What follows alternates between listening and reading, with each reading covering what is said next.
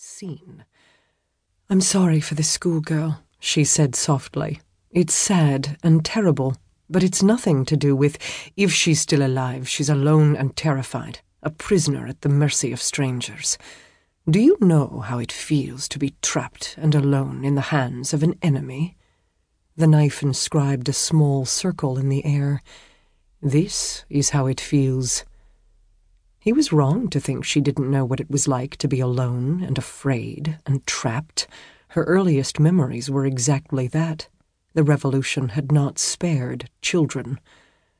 London's a sink of crime, she said, but it's not my crime, not my brutality.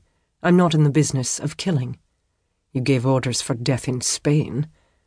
Very few people knew what she'd been in Spain. This man was not here by accident. This was no mistaken identity. He knew who and what she was.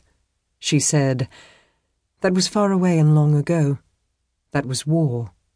This is London at peace, and you're still playing the same games, but the girl isn't part of it. She's useless to you. Let her go. She was sadly familiar with threats and the knife and a man who crept through the dark. She'd been part of the great game of spies and lies once upon a time when she'd been young and a fool. Now Napoleon was in exile on St. Helena. The battlefields were empty, and the great game had not ended. Three years after the last charge at Waterloo, spies still delved for secrets and spun their plots. Only she had changed. If this man had come for her, knowing who and what she'd been, he was desperate or a fool, or very dangerous, or all three. She said, I retired a long time ago. Innocent as a nestling harpy he murmured, all soft down and razor claws.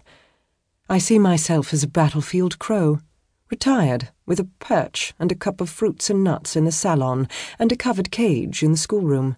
Do you mind if I sit up? Not at all. Take this. The shadow of his body rippled. Something glinted. A soft weight landed on the blankets. He stepped back and went still again. She wriggled out from under the covers and took up the shape he'd tossed in her direction.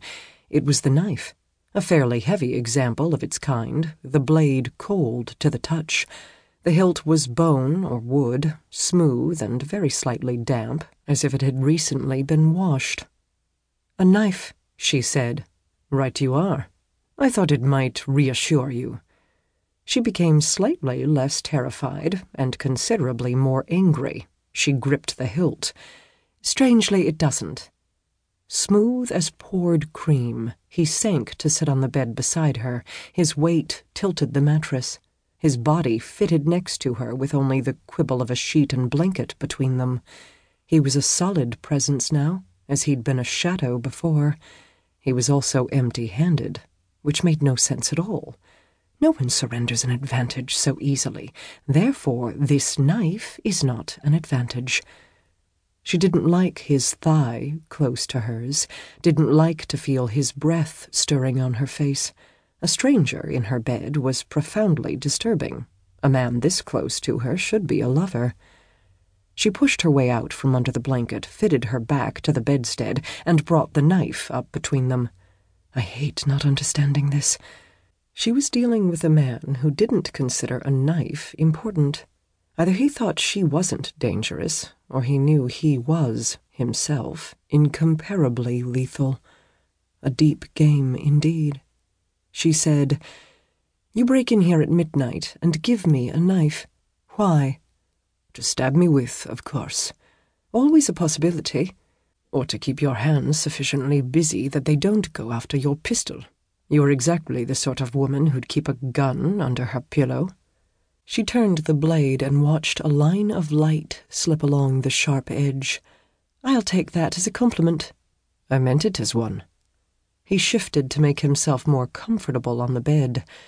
Will you kill me or talk to me? That sweet choice has hung in the balance every moment since I entered your room. I'm still deciding. Every word they exchanged, and many more they didn't say out loud, waited like landmines on the counterpane between them. He was not in the least worried.